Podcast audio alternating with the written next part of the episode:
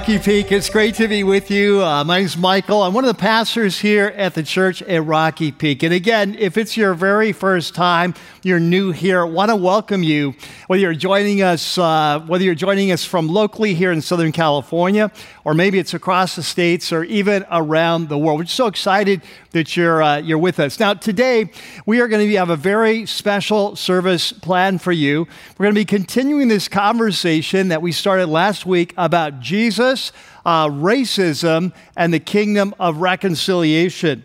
But uh, before we jump in and I invite our guests out to continue that conversation, uh, I want to begin by just laying some biblical foundation in the Word.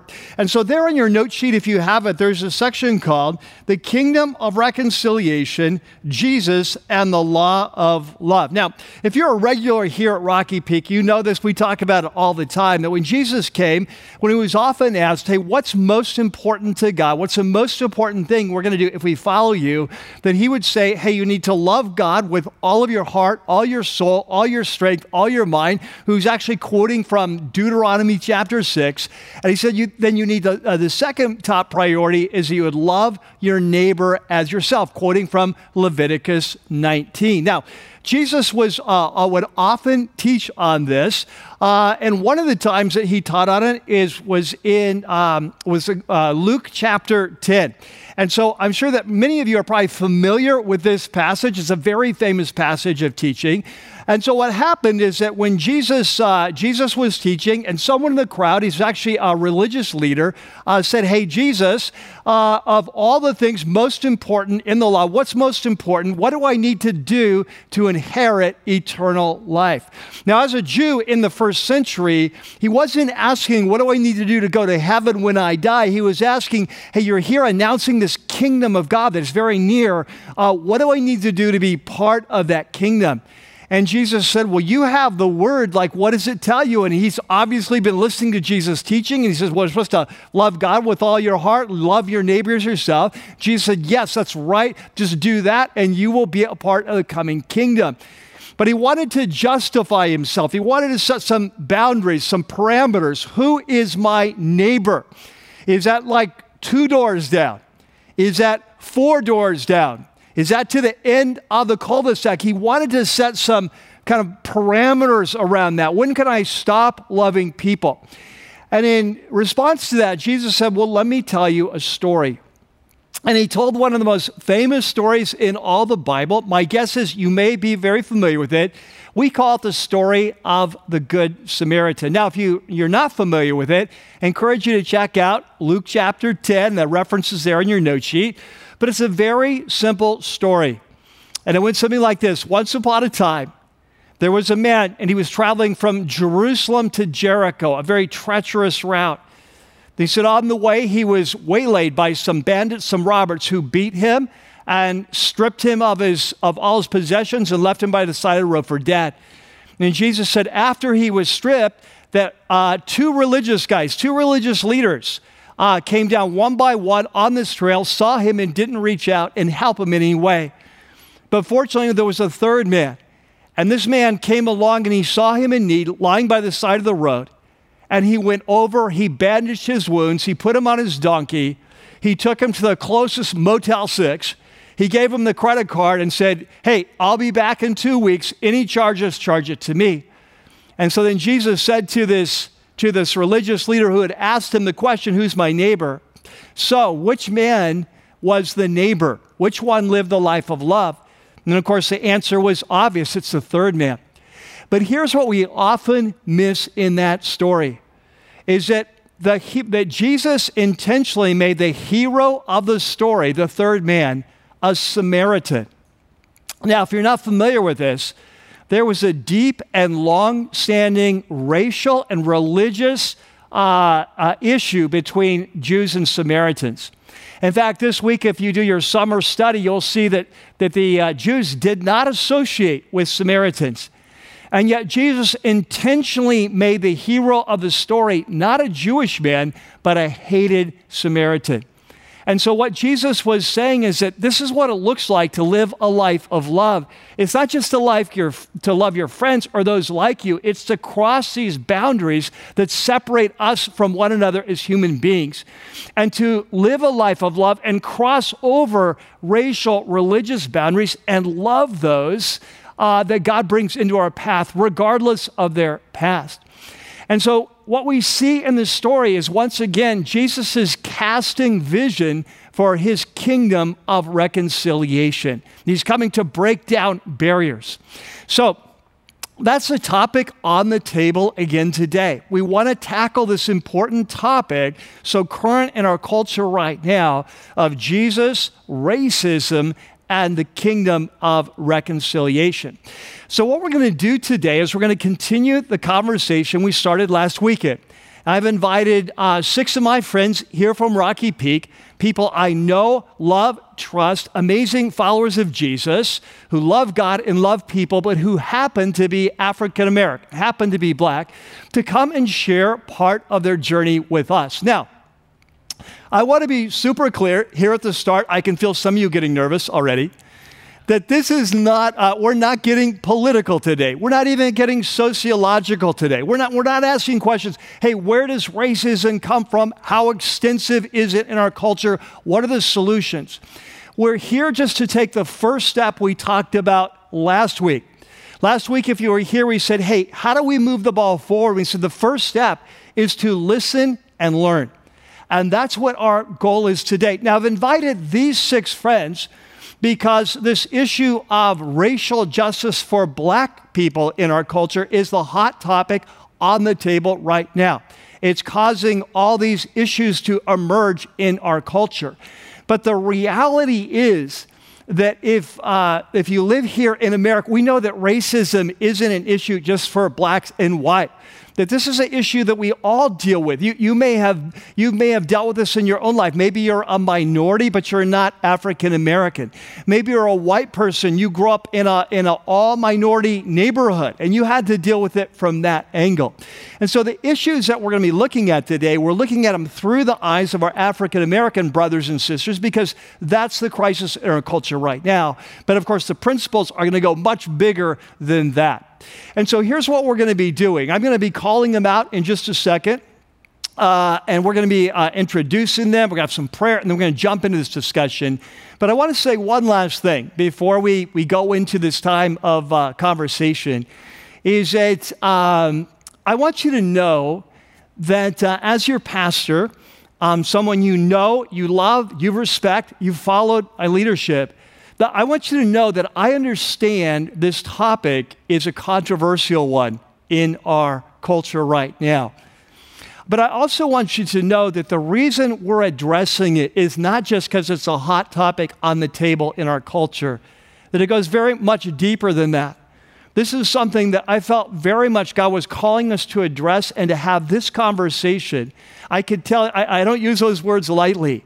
I could tell you where I was standing, what day of the week, and exactly what I was doing when I felt like the Lord spoke and said, This is what we need to do. And so I want to invite you to come with me on a journey. As you know, the, the rule that I live by is listen and follow. It's what we talk about all the time here at Rocky Peak. This is why we're having this conversation because I believe that God wants to unleash some new waves of reconciliation in and through us as His followers. And so I'm going to encourage you, even if this conversation makes you a little nervous, even if you're not sure exactly what to think about it, I want to encourage you to join me on this journey today. That you would be, as we talked about last week from the book of James, that you would be quick to listen, you'd be slow to speak, slow to become angry, and that together we would listen and follow to, uh, together today as we listen to our brothers and sisters in, in Christ uh, you know, there's a, there's, a beautiful, there's, there's a beautiful passage of Scripture. In fact, it's there on your note sheet in Galatians chapter 6 and verse 2. And it says, We're to carry or bear one another's burdens. He says, because in, in this way you fulfill the law of Christ, this, this law of loving your neighbor as yourself. But the reality is, we cannot bear another's burdens if we don't know what their burdens are. And so today we have a beautiful uh, opportunity as followers of Jesus to come around some of our brothers and sisters here at Rocky Peak, just as they share their life story, some of their experiences with us, that we could grow in wisdom and together we could build a community, a kingdom of reconciliation. So let's pray together. As I pray, I'm going to invite them to come out and we'll be ready to go. Let's pray together. Father, we're so thankful that we can be here together in your name, underneath your leadership as a church. And though I've often said that we're physically distant right now, spiritually we're connected. And Lord, today you've called us into a very important conversation that we would listen to some brothers and sisters to learn from them, and that we would receive a vision from you of what your kingdom is all about. And so we pray today, I just pray for each of them that you would give them great freedom in their words, that you would bring things to mind to share, whether it's a word, whether it's illustration, that we would easily be in the flow. Your Holy Spirit would be on them and over them. You would hover over this place, and we have a beautiful kingdom conversation. We pray this in Jesus' name. And everyone said, Amen. Hey, well, welcome to, to Joy. Thank you so much for joining us today and uh, to our empty worship center. Um, but uh, trust me, there's a lot of people uh, watching at home, and it's so good to have you here. So, what I'm going to do is I'm going to start off just by introducing you briefly, just kind of what our relationship has been like over the years. And then I'm going to come back and ask you to share a little bit just about your story, uh, kind of where you're from, uh, what you do for a living, a little bit of your spiritual journey. So, uh, let's start down, down here at the end. This is uh, John Bentley. Uh, John is a good friend of mine. We've been friends for many years. We first met, I believe, in a life group like many years ago, maybe seven or eight years ago. He and his wife, Michelle, were in that uh, group, and so we've journeyed together. Uh, you may recognize John because uh, he has often done some spoken words, some sort of dramatic uh, recitations or recitations or, or uh, the kind of readings here, and, uh, and, and it's been a gift to us. So, John, so good to have you. Thanks for having me. I appreciate yeah. it. I appreciate you allowing us to get up here and uh, share our hearts today, especially with the congregation. Um, my name is John Bentley. Uh, I'm an actor out here in LA. Um, my mom and dad are both from the South, Nashville and Alabama. Uh, I grew up in kind of a Christian home where my mom was, you know, on it. My dad was a believer, but just didn't go to church. Um, later in life, after my mom passed, he became a deacon and just on his deathbed was bringing the pastors and the deacons over to uh, pray for them. So uh, I've had quite a journey. Uh, my aunts and uncles are all educators as well as my mother. Um, they um, marched uh, with Dr. Martin Luther King, uh, part of the demonstrations in SNCC. And so I was brought up under a, family of educators, and you know, uh, this is a very um, opportune moment to be able to speak and help educate and to share my heart. So I appreciate you having me. So good to have you, John. Yeah. So now this is Frankie, Frankie Augustine. And uh, Frankie and I really connected via email several years ago, really a long time ago now, um, uh, over these kinds of issues. I'd often be teaching on this kind of an issue, maybe racism or something, whatever. And so uh, she would begin to email me, and she's, she's become a good friend, a friend of Lynn and mine. Uh, we've been at her place, she's been at our place. And uh, so, Frankie, it's so good to have you here. She's served in our kids' ministry as, as well. Um, Frankie, just maybe a little bit of kind of where you grew up. John, I don't know if we cut. Did we? Did you say you grew up in Chicago? Did you? Did you mention that? Yeah, yeah. So I don't know if I said it. I grew up in Chicago. Right. Uh, and then went to school uh, at 17 in, at the University of Minnesota. Right, and you played ball there. You played, played football, football, there. there. Yeah. What, what position? I was a receiver. Yeah. Okay. There you go. There Back you go. then, yeah. I was yeah. receiver. okay. So Frankie, yeah, share a little bit. You know where you grew up, your background, uh, maybe a little of your spiritual journey, what you do for a living. Okay.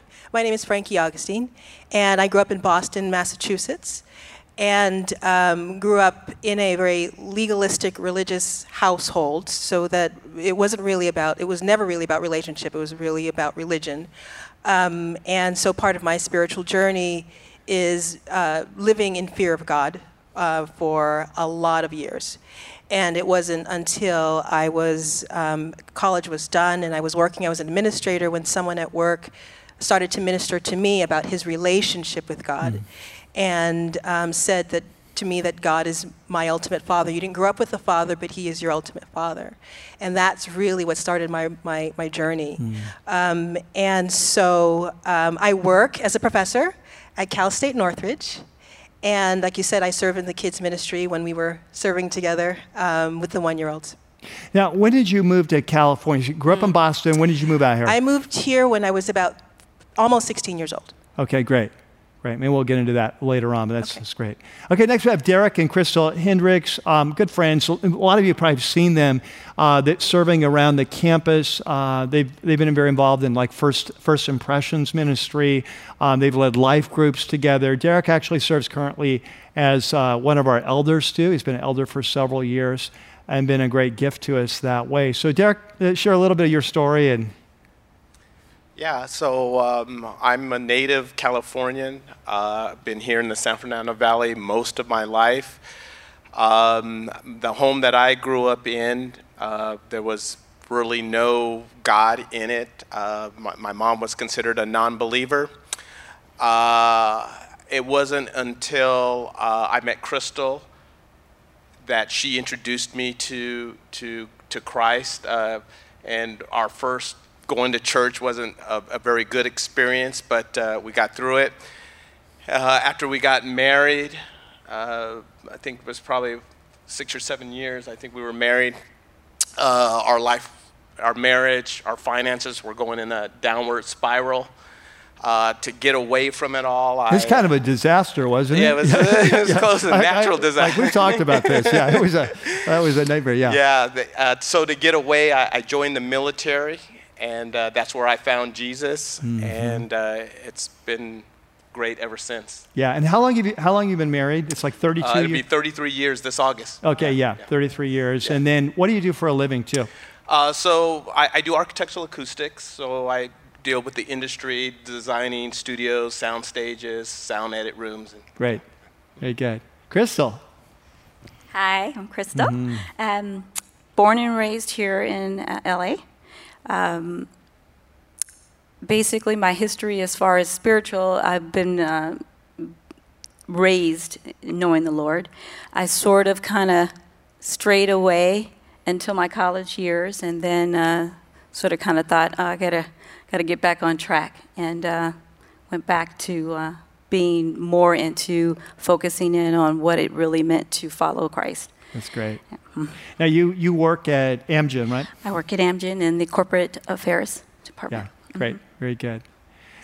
This uh, Kelly McCoy, a lot of you know Kelly is one of our pastors here. Uh, he oversees our, our, young adult ministry, RPYA, also our young professional ministry, uh, 2535.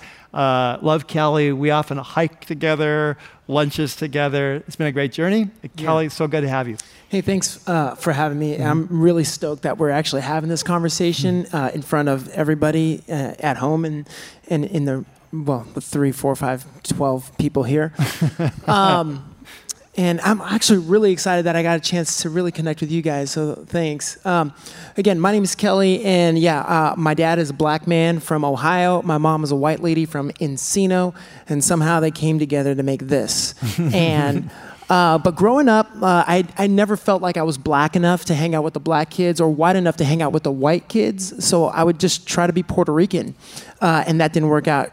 I, I don't speak Spanish, but nevertheless. Uh, you know, there was a lot of violence at my house. My dad was spending a lot of time in jail for drug addiction dr- and abuse, physical abuse, and also like trafficking prostitutes.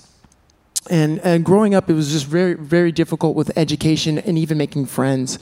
Uh, until one day, I uh, was walking home from school, and a street evangelist approached me uh, in the valley off the corner of Saticoy and Winnetka. And and that's where I gave my life to Jesus in front of Judy's Donuts. and uh, it was about a year. It was about you know a year or so later. I was invited to uh, a youth group at the church at Rocky Peak. Mm-hmm. That was 20 years ago wow. at least. And long story short, I ended up becoming a pastor here, and now I get to oversee young adults. So that's thanks. Awesome. Very good. Thank you, Kelly. Right, and this is uh, this is Marshall, and you know everyone that, that we've met so far, um, I've actually known for a long time. Uh, we've been friends for a long time. Uh, Marshall is a little different. Um, well, not, not that he's different, but uh, that our relationship's different. That uh, I've actually known Marshall for quite, a, I don't know, two or three years at least, because Marshall serves on our safety team. So when we're backstage, we always have people back there, uh, kind of security to protect Dre and I so no one kills us after we say something in the service they don't like.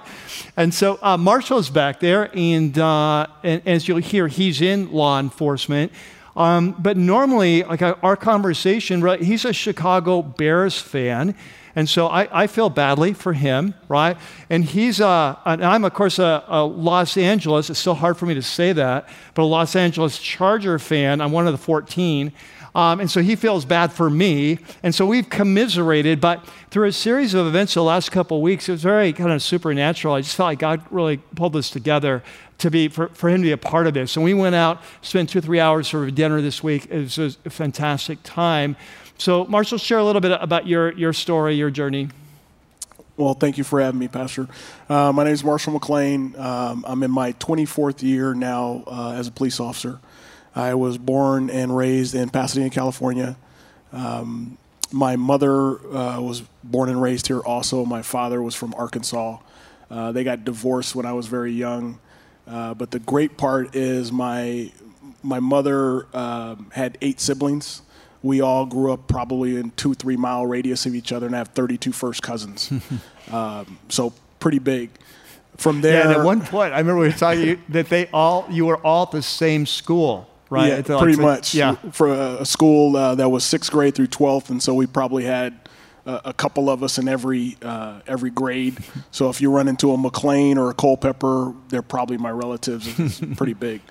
Um, so my journey uh, with Christ started as a young kid, uh, growing up in the church. My mom was actually a Sunday school teacher, um, and then just the experience from my my grandmother, her mother. Um, she could probably recite the Bible backwards and forwards most of the times, and um, so from there, the experience of a, a, a black AME church, um, going to other types of services, and then as I, I kind of fell away from that.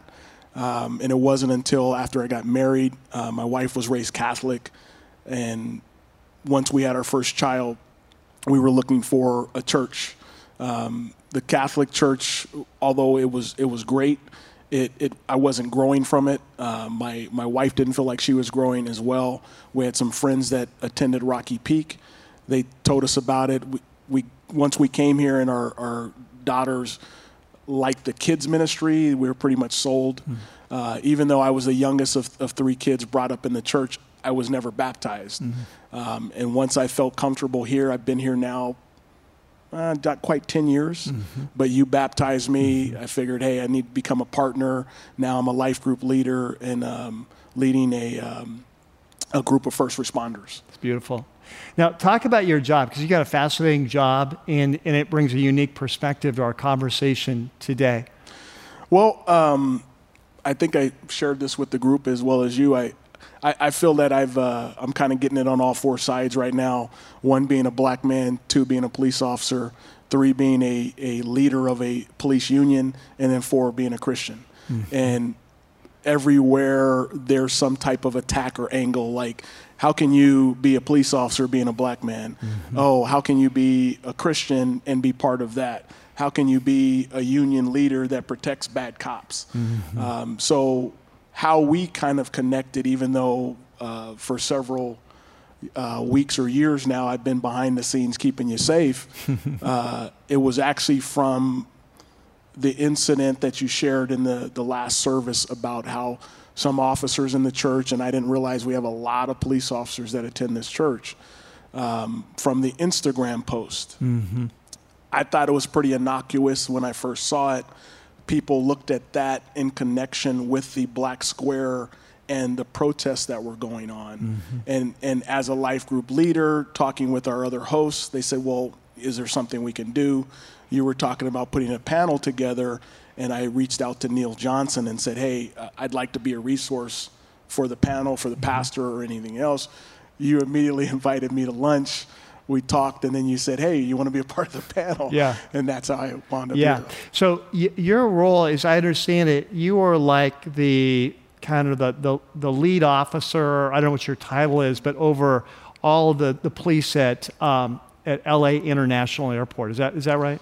Yeah, so Los Angeles Airport Police, um, just a quick story. Um, it's probably one of the, the, the largest minority agencies, and part of that has to do with uh, the structure. When back in the late 80s, early 90s, uh, a lot of minorities who were trying to get on with the Los Angeles Police Department didn't have that that that that opportunity. Mm-hmm. Uh, back then, about eight out of ten police officers for LAPD were male white.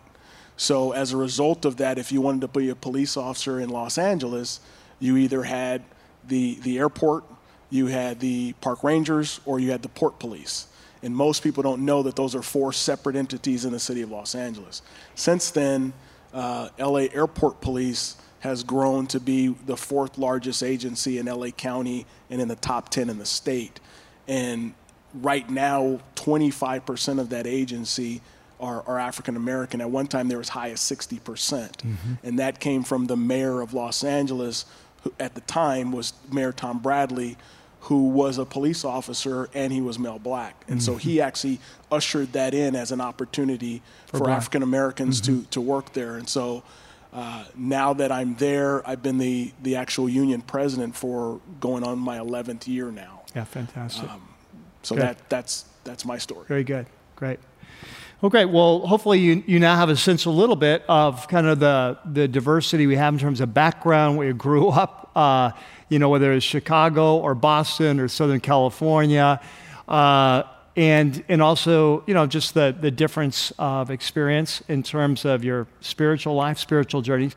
Um, I want to delve into. I think one of my goals today, top goals, is just uh, to help us understand. Like like I I see all of you as very um, kind of close, like dear brothers and sisters in Christ. And like I was saying before, that I think that often uh, being black in America is a challenge.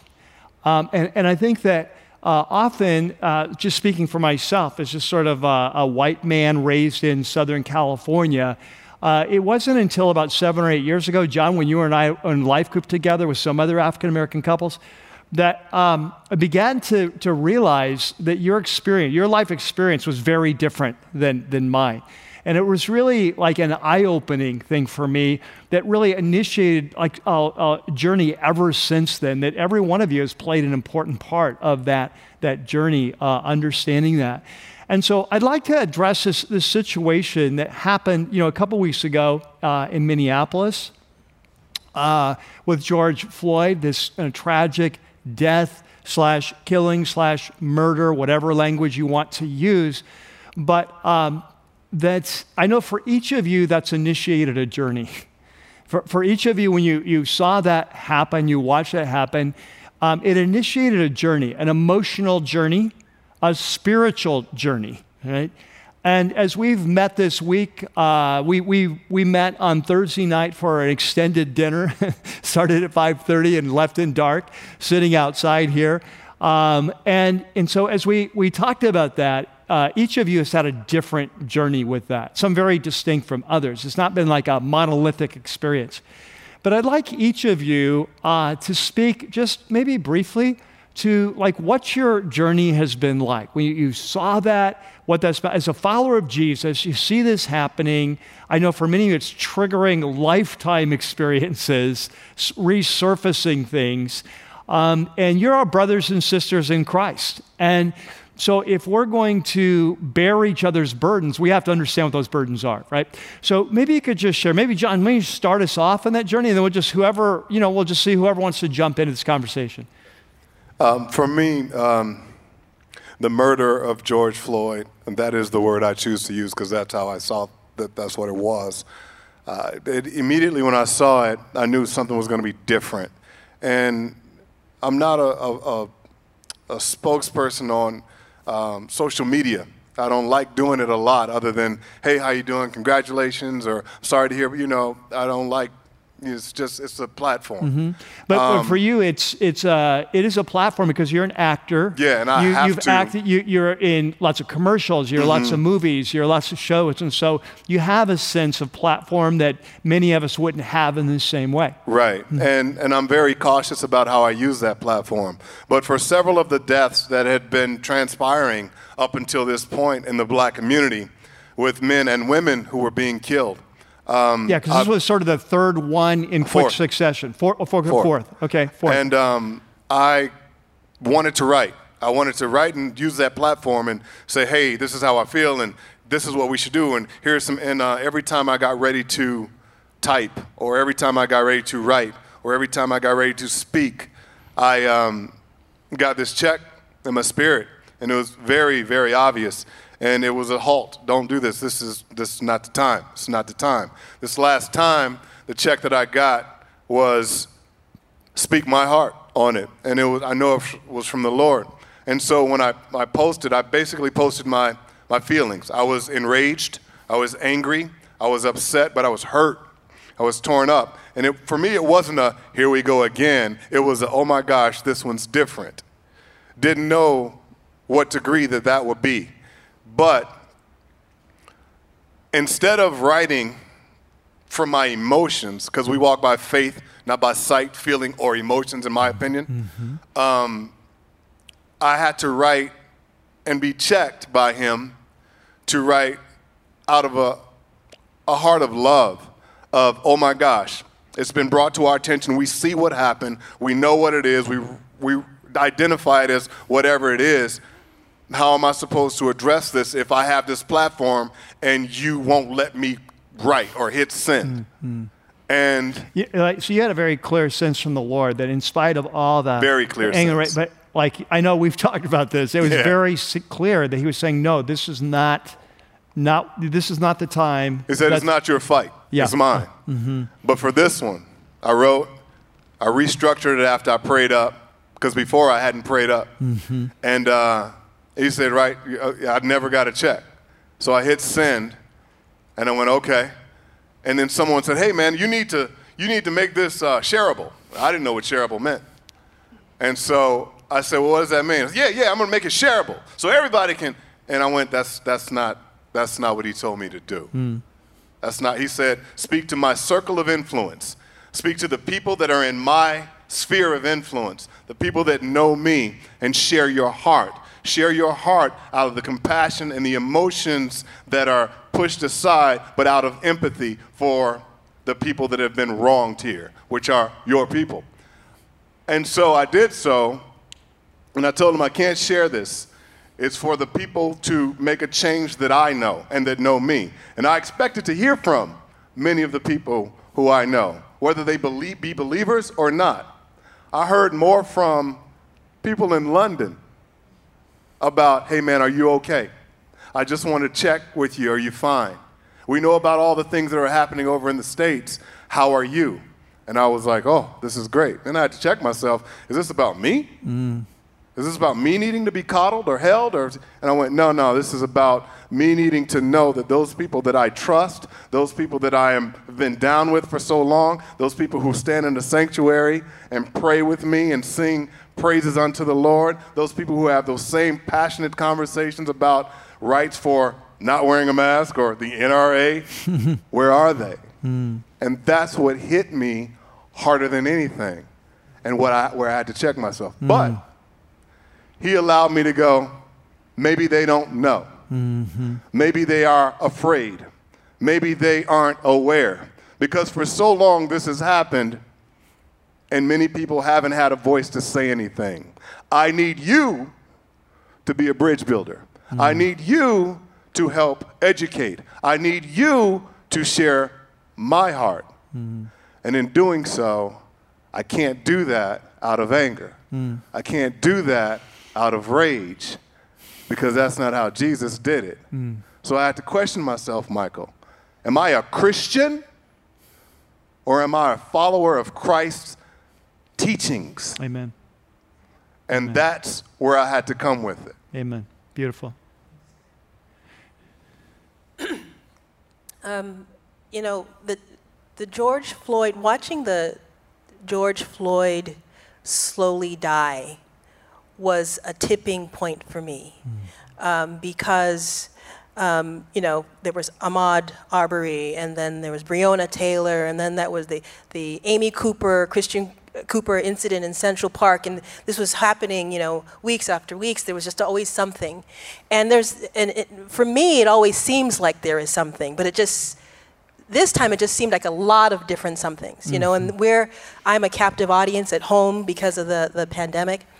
And so, um, you know, and, and I'm, I'm single, so I'm watching this and I'm talking to God and I'm, I'm talking to a couple of friends, but not really talking, not really sharing what I'm really feeling.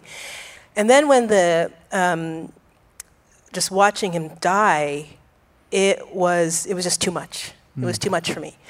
And in addition to anger, in addition to, to being sad and this, this pain in my heart, it was just frustrated, just very, very frustrating. Like, is this the, is it always going to be like this? Mm-hmm. And in terms of my, um, my relationship with God, and I was thirsty to read about um, stories in the Bible where uh, people struggled, you know, mm-hmm. or, or, or, there was um, stories related to discrimination. I was searching for it, Googling and searching for, for scripture. And so I read in Numbers when um, Miriam and Aaron spoke against Moses because Moses married an African woman. Yes. And, um, you know, the, the, part where God gave Miriam lep- leprosy, in my mm-hmm. mind, and it doesn't say this in the word, in my mind, it's God saying, Oh, you, you like white so much? I'll make you white.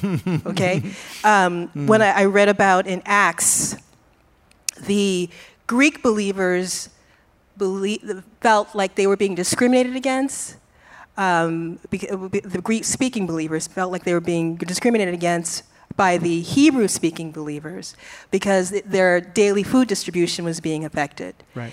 And, um, and then they handled it. The, the disciples brought in um, uh, seven people that they all agreed with, and some of those people were Greek. Mm-hmm. You know, mm-hmm. and, and then I read in Corinthians about the body and mm-hmm. the parts of the body, and the eyes say, I, I, you know, I don't need you, and the, the, the, the feet saying, I don't need you. But in the, you know, towards the end, it says, when one part suffers, then all the parts suffer alongside it. Mm-hmm. So I'm, I'm just being really fed, and, and, and, and, and um, I felt the need to send an email, but I don't do that. I mean, I'll send emails, um, as you know. yes. I've drowned you in emails. He's told me to yes. stop, stop sending you. No, uh-huh. he, he, that's not true. But, but you know, I'll just say that um, I wanted to share my heart, but I was afraid I can share my testimony and I've shared my testimony of abuse, but sharing my heart when it comes to racism and discrimination, I've been hurt by that before when yes. I share it with people. Yes. And so I, I wrote it out on an email, and I said, "Really, God, all this? Do I want to say this? You know, similar to you," and sent it to people that I normally wouldn't send it to. You know, people people at church certainly, um, people at work, people in my personal life, and um, and sent it via text as well. And the response really surprised me. I was surprised that uh, by people saying that they wanted to hear more. Mm. And I don't think, and, and this is my opinion, I don't think that that would have been the response last year. Mm-hmm. I think I would have received, that's really t- too bad. Um, We'll be praying for you. Remember, you're a child of God. You know, the kinds of responses mm. I received in the past. Mm-hmm. This was different. Mm-hmm. Completely, completely different. Yeah. Um, so, so that's how it's been Very good. for me. Yeah. Thank you so much. Yeah, want to jump in, Kelly? Yeah. Yeah. Um, so, when this all went down, I, uh, you know, I, again, I was just like, I, I didn't watch the video. I just like, yeah, another, another incident took place and I'm like, well, I, I really hope this actually shakes something up so that we can actually have a conversation about this in, in, in, in the white evangelical church. And then I watched the video and I, then I started doing research and then my heart started to break. And just like you said about being a part of the body of Christ, and when one part hurts, we all hurt. Mm-hmm. And then I started to feel things that I haven't felt before and I started feeling guilty for my lack of empathy in the past and my indifference to a broken system. Mm-hmm. And then, um, and then I, I got one text message from a friend, like really far away, just seeing how I was doing with all this because things are starting to ramp up and you know riots are starting to happen and protests. And honestly, I was struggling, um, and I really f- felt a sense of healing when someone reached out and asked me. But that person was like, like in uh, Wisconsin, mm-hmm. and and I was disappointed that the people that I call family here at church didn't reach out to me. And granted, I don't necessarily come across like looking like the person that they think would be needing this type of mm-hmm. empathy. But I did, and I was sad. Mm-hmm. And so I brought it up to my life group and I brought it up to, to people here at church. I brought it up to church going people, not even just people here at church because I have networks outside. And, and I just needed, I needed to do something. I didn't know what to do. But I needed to at least let people know that indifference is still participation. And so I said that, and I and I said, you know, I used some trigger words like systemic racism, and I didn't I didn't even think that was controversial. I thought we just all agreed that that was a thing. And and then I saw people get defensive and start sending me videos about how racism is apparently gone. And uh, and that just became hurtful. Mm. And then I just felt like, man, like, okay, I can see why people are protesting. Mm-hmm. Because there are minority voices that are not being heard, even in the evangelical church, mm-hmm. where I feel like this has been, the evangelical church has been the family that I've always known. Mm-hmm. And then I felt lonely. Yeah. Derek, you and Crystal, like, what's your, uh, what's your journey? Well, uh, mine personally is it's somewhat different from John's and from Frankie's, um, but similar to Kelly, I was kind of behind the curveball in the sense that uh, I didn't, I, I, had heard something, but I hadn't watched the video, mm-hmm. and so it it was probably three or four days after uh, the murder that uh, I think it was either Crystal or my daughter said, "Hey, you, you really need to look at this video." And, uh, you know, when I watched it, I watched it by myself, and then uh, Crystal came in, and then I warned her that, you know, this is pretty graphic. If you're going to watch this thing, it, it's pretty powerful. Uh, and so, and then, and then she watched it with me. Um, but my personal feelings, uh, it was, it, it, was like there was an, another day in America. Mm-hmm. It, it, you know, for me, it was okay another so like for you i mean i know because we've talked it wasn't a big emotional no impact. no yeah, it it, it's, it's just, just, more yeah it's another yeah, day I, am I'm, I'm just i'm this is nor I, I hate to use the word normal mm-hmm. but it's just a normal and so for me there was like no anger there was no anxiety there you know no uh, desire to go out and protest or, or anything like that um, because it's I, I think just over the years, I've just become eh, numb to it, it's normal to it. And so, um, but then once, uh, you know, you have people calling you um, and asking you, how are you, and, you know, what's going on, and, you know, what's your thoughts on it, and so forth. Uh, I really believe that, that the Holy Spirit was just telling me, hey, this is a platform of opportunity where, um, you know, given even this platform, where we're, we're giving a, a, chance to, to kind of share what's really going on if you're a person of color. Mm-hmm. And, and, so I think it's, it's, it's really been, uh, at least from the, the, the, spiritual aspect, it's been an opportunity. Mm-hmm. I don't know if you wanted to share. Yeah, actually, for me, it was a, a lot of this is an everyday occurrence and um, but watching the video, I was hurt. Mm. Uh, just all I could think of was his mother. Mm. Mm-hmm. You know, um, he, and and seeing a different piece of the video where they were showing him calling out and saying he couldn't breathe. That just like I was I was stunned at the fact that the officer never really moved he just stayed on his neck as if he was in a trap. That's how it, it seemed to me. Mm-hmm. Um, but was I angry? I wasn't angry. I was hurt. Mm-hmm. I, was just hurt by the fact that this man was saying he couldn't breathe, but it didn't matter. Mm-hmm. And the fact that the cops that were there, the people that were standing there, were saying, hey, he, look, he, he, he can't breathe. But no one could do anything about it. Not mm-hmm. even the other cops were doing anything about it. So, um, but for me, it, again, it, it really resonated with me in my mind that, well, okay, another incident has happened. So what are we going to do about it? Mm-hmm. And for me, I think this this was different because we were all home. Mm-hmm. COVID brought us all to the mm-hmm. forefront of being in front of our computers or watching TV more than we normally do on our phones. Everybody watched it, mm-hmm. and it wasn't a matter of uh, making sure someone else watched it. You were going to eventually catch on, mm-hmm. and I think that that's probably been the stinger for the nation. Is okay now what? Now mm-hmm. that we know that this is happening to our to our brothers yeah. and our sisters, now what? Yeah. What are we going to do about it? Yeah. Yeah, it's interesting too because just contrasting as we were talking the other night, uh, like like John, you were sort of in a spot of, hey, where are the people reaching out to me? You know, like I, where are my brothers and sisters? Kelly later in the week at Developed in You, where, where, but for you two, it was very different. Why don't you share about that?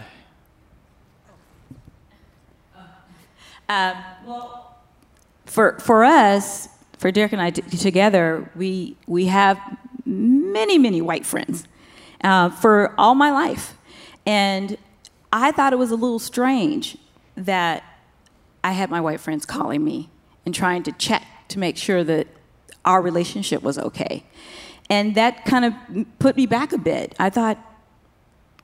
You don't need to check mm. to find out that we're okay. I love you. Mm. You're my sister. Mm. And what happens in the world doesn't affect my relationship with you. Mm-hmm. Uh, now, granted, if, if it were a different conversation and it was more of, I just wanted to ch- see how you were doing, and but but that that second notion of, well, I just want to make sure we're okay. Mm-hmm. Um, I didn't understand that. Yeah. I didn't understand, but I, I made it very clear and shared with the people who reached out to me mm-hmm. in that manner was, guys, we love each other, mm-hmm. and and yes, we need we as brothers, as as um, brothers and sisters in Christ, we do need to reach out to each other and connect, but not on the the uh, premise that it was all about whether or not we're okay mm-hmm. with each other. Yeah, good, good. Derek, you want to add to that at all?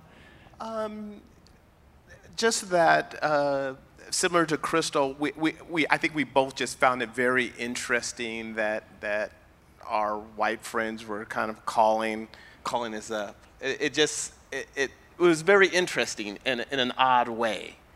It just seemed like, why, I mean, we're, we're close friends. Why are you calling me mm-hmm. to see on this issue? It's like, um, I got the impression that they may have felt guilty that over our relationship, the period of our relationship, that they may have said something that may have rubbed me the wrong way. And now I just want to make sure that we're still okay. And it's like, uh, no, we're, you know, mm-hmm.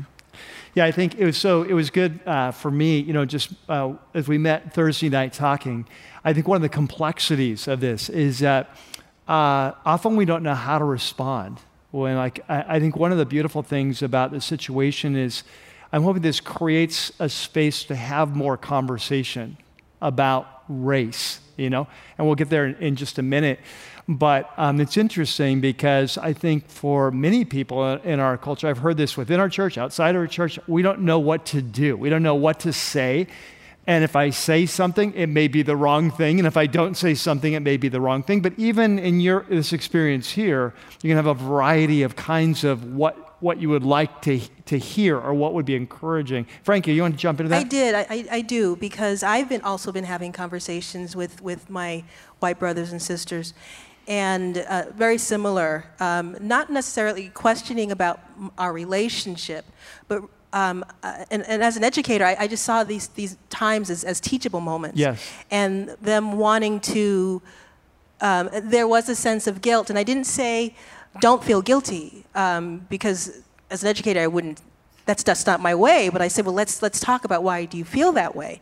And it wasn't necessarily about slavery, but it was about um, you know, a variety of reasons. Maybe because they participated in something, or they were a bystander to something, or they um, were oblivious but accepted the fact that they were oblivious and complacent. Mm. You know, and so we, we, we talked through that, and we talked. We would talk about what would you do in the future? You know, mm-hmm. how would you do that differently? Talking mm. it out. Mm. Um, so I, I, I, enjoyed the conversations. Yeah, very healthy, yeah. Yeah, and I was honest too about me. Um, mm-hmm. Um, you know, and, and, I think that th- that needs to be a part of this conversation.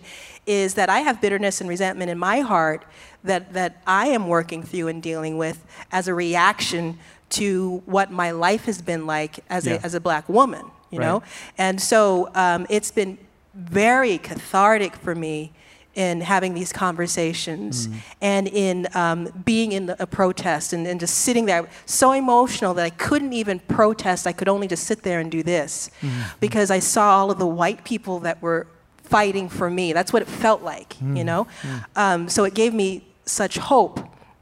But I agree, I, I think that this is a great opportunity for us to really open up and dive in with mm-hmm. our brothers and sisters and take their hand and say, it's going to be okay. We're not going to do this right. Mm-hmm. You're going to say the wrong thing. I'm probably going to say the wrong thing too, but that's okay because yeah. that's the only way we're going to be able to do this. Amen. Really good. Yeah, sure. I promise I'll be quick. that, would be um, my, that'd be a new thing for me, brother. No, um, I like you was the same way, and and the few folks who did come and talk to me, um, or, or reach out and say, I'm just checking in. It was, it was like water on a hot day. Mm. It was just a mm. salve. Mm. And it was mm. um, such an empathetic thing. It was just like, ah, oh, mm. I'm safe. Oh, I can trust. Ah, Beautiful. I can breathe. Yeah. There was a, a brother of mine who came over. He said, Man, I just want to talk to you. I don't know about this, but I didn't know what to say. I said, cool, just, and I, I, couldn't say say anything, but I was just loving the fact that he wanted to come over and talk. Mm. Come to find out, he said, you know, I just found out, he did his DNA and found out that he had a black man in his genealogy. Mm. And he went, I know because of the time that I had this relationship exposed in my family, it was during the time when my forefathers and my grandfathers, my great, great, great, great, they owned slaves. Mm. And he just started bawling. I said, whoa, whoa, whoa, whoa, whoa, whoa. I don't want you to feel guilty mm-hmm. unless you did something. Mm-hmm.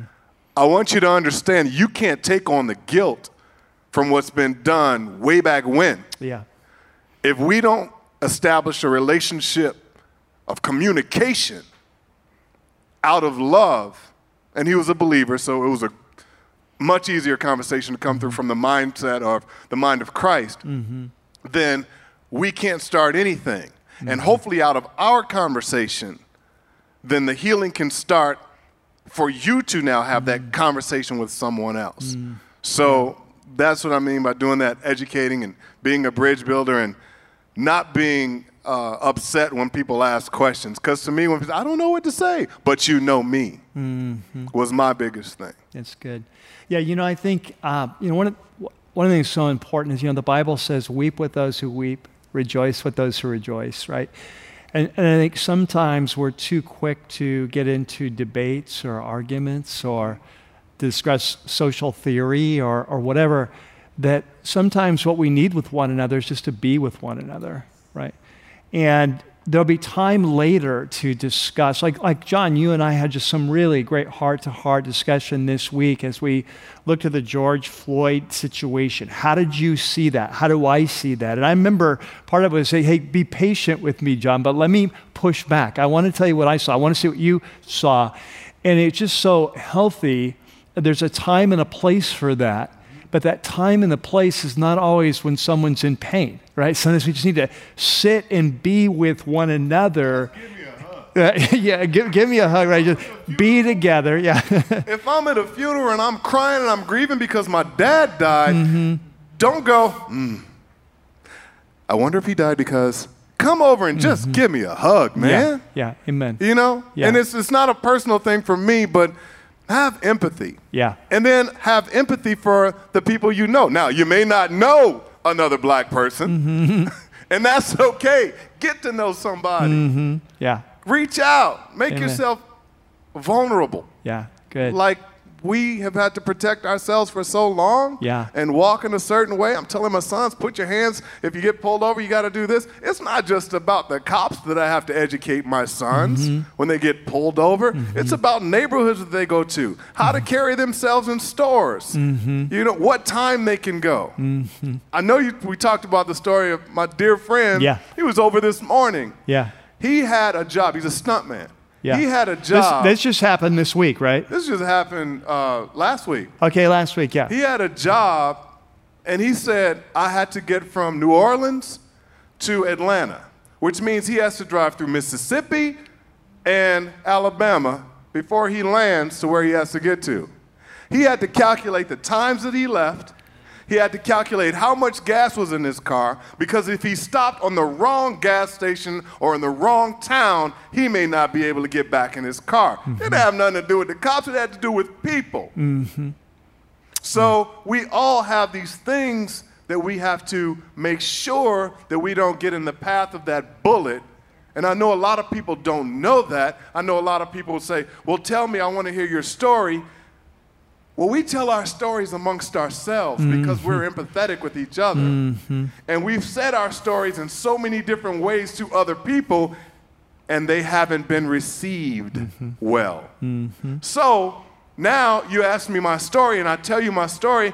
Praise God that you can hear me, but it shouldn't take somebody to tear stuff down mm-hmm. for you to finally hear your mm-hmm. friend or someone you know that's black or of a person of color, it shouldn't take this to happen for you to finally go, How can I help? How yeah. can I hug you? Mm-hmm. How can I meet you? Mm-hmm. What can I do? Mm-hmm. But here we are. Mm-hmm. So now what are we going to do? Mm-hmm. My good. brothers and sisters of Rocky Peak community, my brothers and sisters of the valley, my brothers and sisters who stand for the same Lord and Savior with me and everybody up here. What are we going to do now? Because communication was started. So let's talk mm-hmm. in love. Amen. Yeah. You know, one of the things that it's done on me that just really struck me the last couple of weeks is that, you know, when you have something that's causing you pain in your life, right, that's chronic pain, that's uh, an ongoing issue in your life, you share it with people you love, right?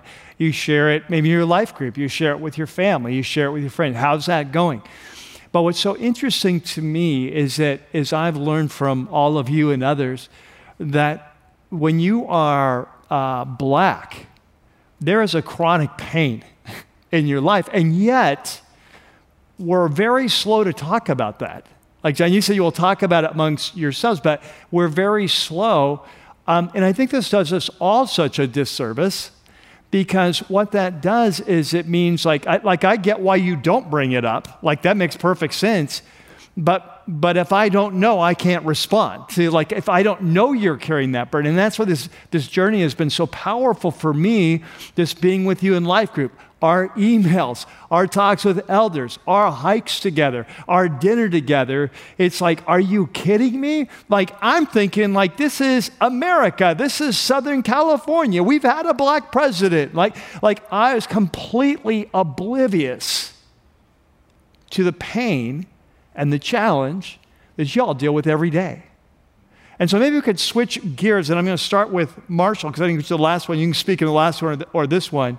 But I just want to talk a little bit about your life experience. Like, what's it been like to grow up in our country as a person of color?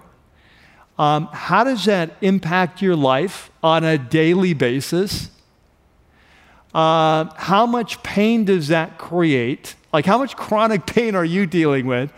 And help us to understand what that looks like because I think that truly so many of us just, we just don't know. Like we, we, we look around, you know, we, it feels like the world's really changing. But through my friendships with all of you, I there's a lot more to be done. There's a lot going on. So maybe you could speak to that, either on the last one, how you responded, you know, what, to, to, the, to the George Floyd situation, how you processed that, or this, or combine them, take it wherever you want. Okay, thank you. Um, I'll start with the George Floyd. Um, I've always been a analytical thinker. So when it first happened, when I saw the video, my initial thought was enrage. Um, and I'm, I had to process that too. Is why am I feeling this way? Is it because I'm a police officer? Is it because I'm desensitized? Because I've seen other videos. I saw another video with with actually uh, a white officer uh, in Dallas, officers who actually killed a a white person, similar type scenario, and it was 13 minutes, and it was actually worse. And Just, that was like four years ago or It was four years ago in Dallas, and they were mocking the individual.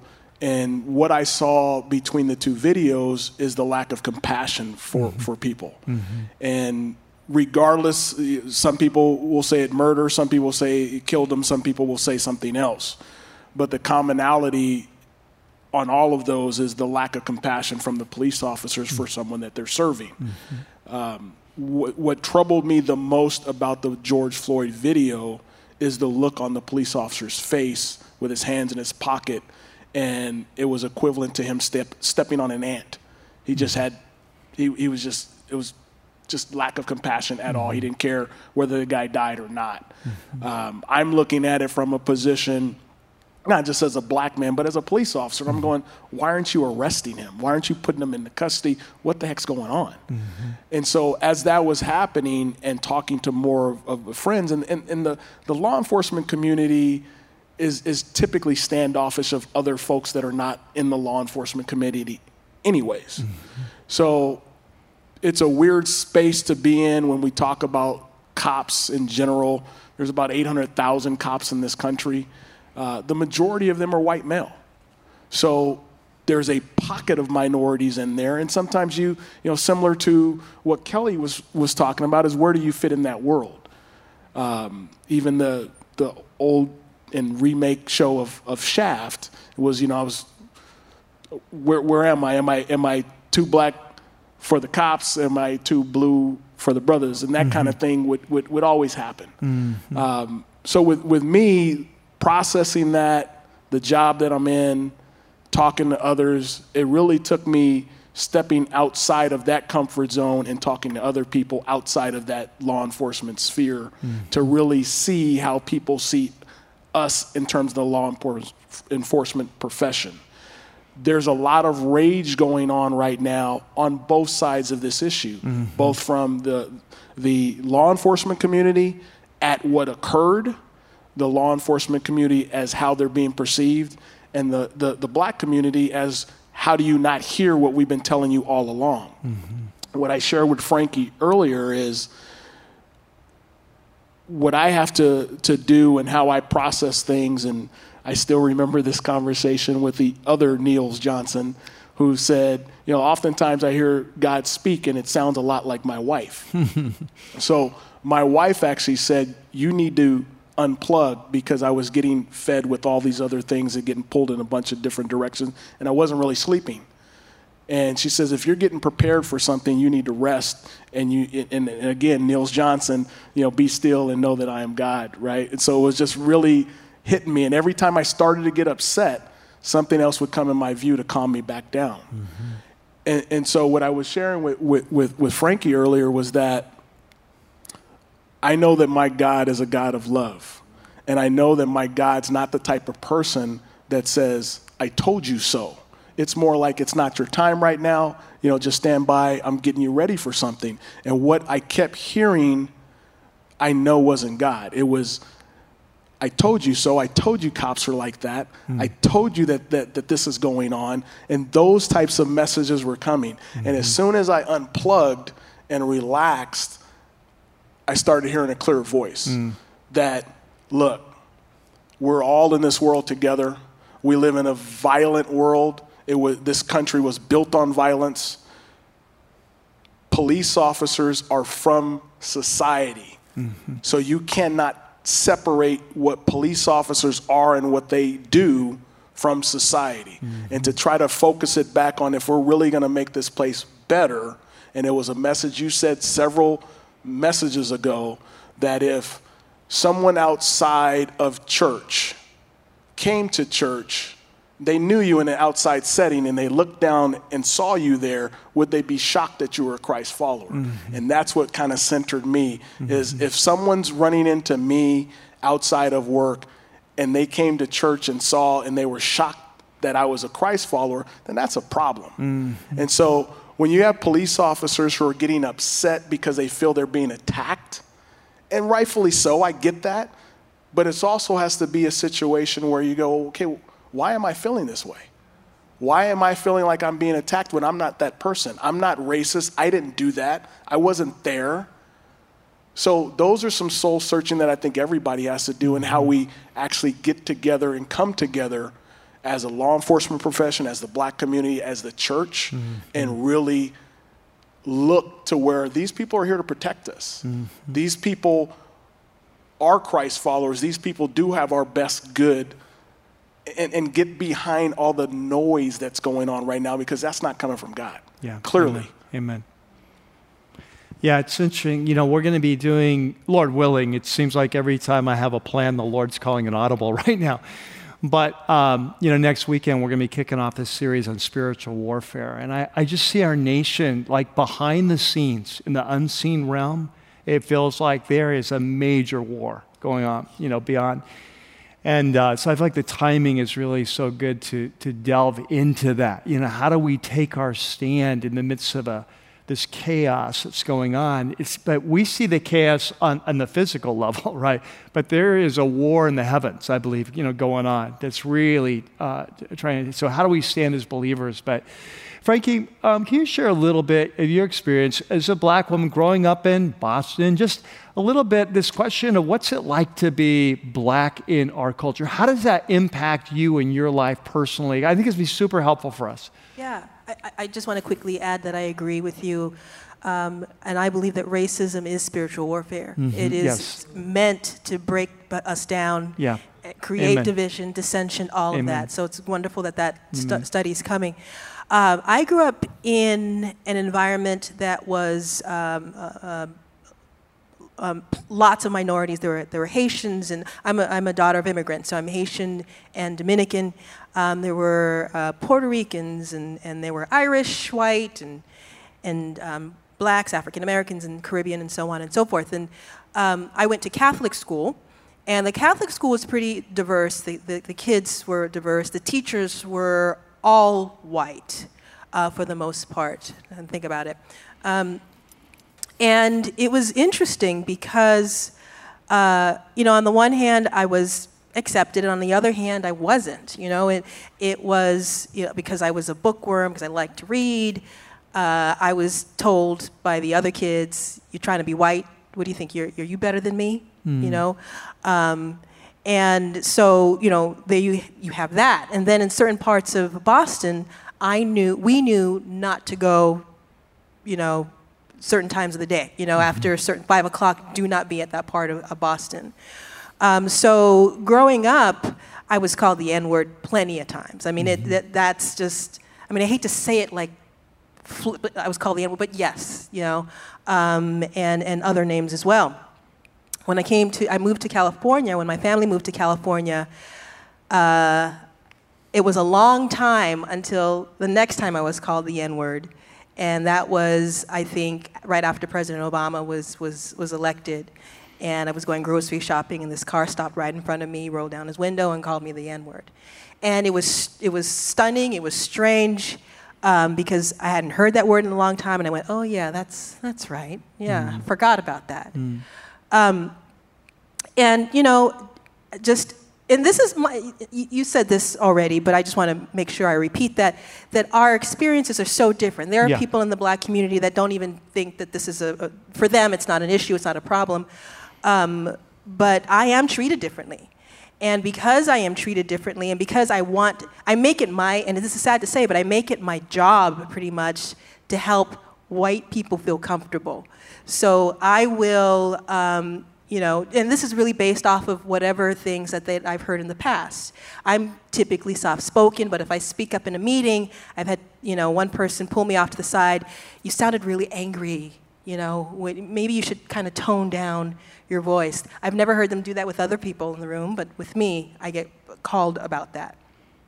You should smile more, Frank. You have such a beautiful smile. When you smile, your face lights up. When you don't smile, you look angry. Okay, I need to smile some more. Um, I watch what I wear. I live in an environment that's predominantly white, and so when I leave to go grocery shopping, I will wear a college shirt, says, you know, CSUN, Harvard, whatever, uh, so that I look like a non threatening college student just going to get some gas. You know, um, when we had to start wearing masks, that was a stor- source of anxiety for mm. me. Because uh, I go out for, for jogs and walks, and I have my visor on, I have my mask, so all you can see is my eyes. Mm. And so now I'm thinking, what are they going to think when they see me? Are they going to? Is this going to make them feel more scared? You know, and so, so it, it's this constant checking, checking, checking um, that I do. And you know, I mean, I can hear friends saying, You don't have to do that. Just relax, you don't have to do that. But I do it because I feel like I have to do that. I feel like it's, it's, it's expected of me, and I don't want the, the, the other, other people to feel uncomfortable. So by the end of the day, there are days when I come home after having a long day. I have my coat on, I sit on the couch, I fall asleep because I'm so exhausted. I'm an introvert on top of that. introvert. Uh, it is exhausting having to think through everything. Mm. And that's uh, uh, one of the wonderful things about having these conversations over the past couple of weeks is that it has been so liberating. It has mm. been so freeing to be able to share, to be able to say when someone says, um, I don't see color, I don't see, and for me to be able to say to them, that's an issue. And just be straight up. Last year would have been like, well, let's, let's, let's try to, let's, let's look at it in another way. No, straight up, that's an issue because I need for you to see all of me. And the reason why you say you don't see color is because you don't want to see the fact that I'm black and you don't want to hear about what it's like for me to be black. Mm. And, and so uh, I was saying this to a friend with color blindness comes color deafness. And, and I've got to be careful because I have friends who are deaf that I love that I in the that are uh, deaf that I love and are in the deaf community. So I don't want to minimize that experience of being deaf and and, and, and the oppression that they experience. But it is back to what you were saying when someone embraces that idea of, of color blindness, it dulls their sen- senses because they choose to stay in the dark. And then they don't want to hear about what I have to say about what colorblindness means, you mm. know? Because I've shared this before, you know, but it's almost as if now it's, it's just the first time. Why didn't you tell me? I've told you this before. Mm. How come you never? I've talked about it before. You didn't hear me. Mm. You weren't open to receive it, mm. and that's the the the horrible thing about this color blindness ideology. It needs to be thrown away. It mm-hmm. does not work. It does not exist. God created color. Mm-hmm. He created this, and I'm a uh, you know, uh, God's creation. So please embrace the, my color. Yeah. If we can embrace the color of flowers, then we, can, we should be able to, to see each other and see Amen. each other's color. Let me uh, jump in. We're, uh, we're running out of time. We've actually already run out of time. But I want to go long. I want to go long, and I hope you'll be patient with this very unique opportunity. It's a unique time.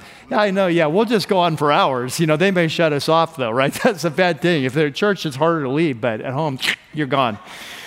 Um, but uh, so I want to begin to wrap this up, but a couple more things. Derek, I'd like to ask you if you'd speak to this, this issue of just as a black man, like how is life different from you than just kind of normal everyday life? Um, maybe just share uh, just, just real quickly, just a few examples. And then I want to come back for all of us and just say real quickly so, where do we go from here? Like, wh- where do we, we move forward? We've talked some about the importance of listening, of weeping with those who weep, of having these conversations, of building relationships with people of uh, different racial backgrounds, whatever it is. Um, but I, I want to take a shot at like what what can we do? So, but Derek, why don't you start us off just by? Yeah. Um, so uh, it's kind of very similar to uh, Frankie, uh, but I think as a black man, uh, there's other aspects um, to it. Um, as John was saying, uh, as a black man, uh, you have to be cautious or careful or aware of your surroundings at certain times of the day, certain neighborhoods. Um, when you go to uh, a store, um, it's quite often that you're followed. Uh, if you're making purchases uh, with a credit card and it's a, a, a significant purchase, uh, you know, the, the person in front of you who's uh, white uh, won't be carded, but, but, you know, you'll be asked for, for your ID. Um, uh, you're, you're, you're, at least for me personally, um, I'm, I'm always thinking that am I being chosen because I'm the token that's being needed for uh, a, a, particular position or, or a job? Um, I think that's probably what kind of comes to mind. That's, that's good. Probably, yeah. Probably, yeah. I think I think what I will be important for us as a church is this will be more the starter of a conversation, right? Because the, these uh, are conversations that I've had with many of you. Help me understand, you know? Be, be patient with me as a guy who's not aware. Help me understand what that's like for you. Uh, John, I asked you, hey, going through this thing with your family, what's, you know, this, this whole, uh, you know, this death uh, in Minneapolis, the way, like, like I, one of the questions I asked, how are your sons? You have four sons. How are your sons? And you walk me through uh, what, you know, just for me to hear, how is your family processing? And I think, you know, we're so set up here at Rocky Peak that we're in life groups with one another, uh, we're in relationship. And this is such a beautiful thing just to say, hey, let's not ignore this issue or assume it's okay, but just help me understand what it's like to be you, right? Like sometimes, sometimes someone will ask me, I can't imagine what it's like to be pastor of a large church. Like, how are you doing? What's that like for you, right? And it's sort of refreshing sometimes, right? And, and I think that that's just a small example from my life. You've got a much bigger example, you know, from, from your lives. And so I just want to encourage us as a church that we would be continuing this conversation and we would be looking to, to be listening and learning. This, this would not be the end. But before we wrap up, I just want to take, I mean, we're seriously way over, but like five minutes and say, in addition to what we've already talked about, how do we move forward? And I'm not talking about moving forward politically or moving forward sociologically, but I'm saying, hey, as your brothers and sisters, that many times as black brothers and sisters, you've been that person by the side of the road. And as a church, we have often been the person walking by the other side. So, how do we, as your brothers and sisters, come alongside in these issues, whether it's in an ongoing way or especially in times of crisis? And how do we bear your burdens? How, how do we say, hey, I don't want you to go through that alone? I know we've talked about a lot of things, but I want to give you a shot just to say, can you give us some counsel? It'll yeah. be very quick. Um, you know, as a church, as one body, uh, we're all family. Uh, this is just my opinion. I, I think that it would be helpful.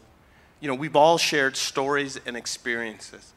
I think that if someone would would just take out the time and to think about a day of being a person of color. Mm-hmm what that would be like. How different would that be for you mm-hmm. to walk into a store and be followed mm-hmm. because you, you know, they were thinking you're going to steal something, or, um, you know, just being treated differently uh, from what you're, you know, being normal. Hey, you can't do this. Because, I, just think about that. And, mm-hmm. and, you know, mm-hmm. we've all given a, examples, but I think that would I, you know, I, I Powerful, think yeah. it, it would be helpful. Mm-hmm. Great. Marshall, do you want to? Well, when he said that, I was thinking about a movie called White Man's Burden, where everything was, it was like an alternate reality mm, where mm. most of the cops were black and everybody else was mm, white, and everything was happening differently. Uh, um, but but I, I don't want this to be missed. Um, if we're going to talk about really being the good Samaritan, and, and mm-hmm. like what my brother down here said, that you, you know you got to love on people, not mm-hmm. try to articulate what what just occurred, because I, I do believe that we have this opportunity to use the what what was meant for evil to be used for good. Amen. Because it was it was the perfect storm with COVID, with no sports, nothing to distract anybody other than what's going on. Mm-hmm. You know, the the fact that uh, George Floyd had four public funerals, and the fact that we still haven't been able to open churches. Mm-hmm. That to me is the evil at work with what's going on right mm-hmm. now.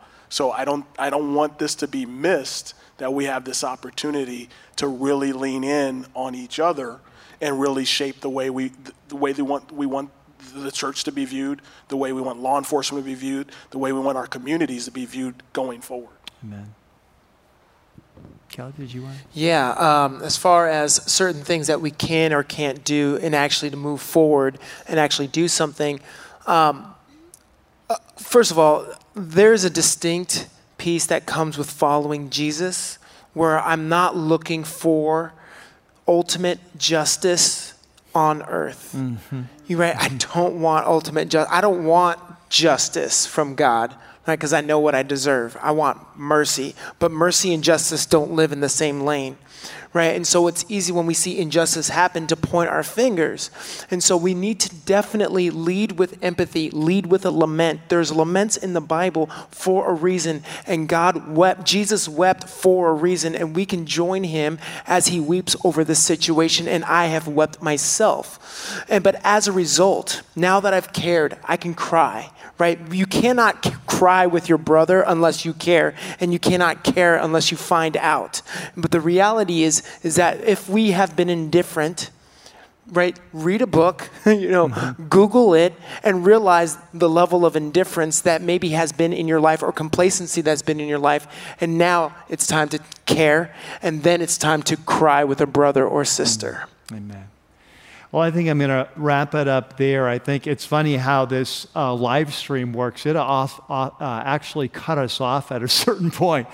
Um, but I, I just want to thank you so much, uh, all of you, uh, not only for your friendship, but just being willing to come and share a little bit of your journey. I think it's been powerful. And uh, uh, I, I don't know, there's a risk factor here. You're being vul- very vulnerable with us as a church, and, it, and we appreciate that. Um, so, what I want to do is talk about maybe some next steps. I'm going to get up, uh, talk to our, our church. Uh, thank you for, for coming. Um, I'm going to go ahead when I talk with them. You guys can go off. We'll, we'll get ready for our final worship song. But thank you so much for coming.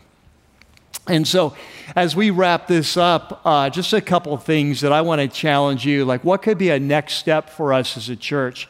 And the, the first step I want to encourage is you know, this week is our first summer study. And uh, we wrote it to go with the last two weeks of this discussion. There's an incredible message on there by Dr. Tony Evans. Dre mentioned him last week, one of the foremost uh, black pastors in America, speaking on this topic of Jesus and race and reconciliation. It is fantastic.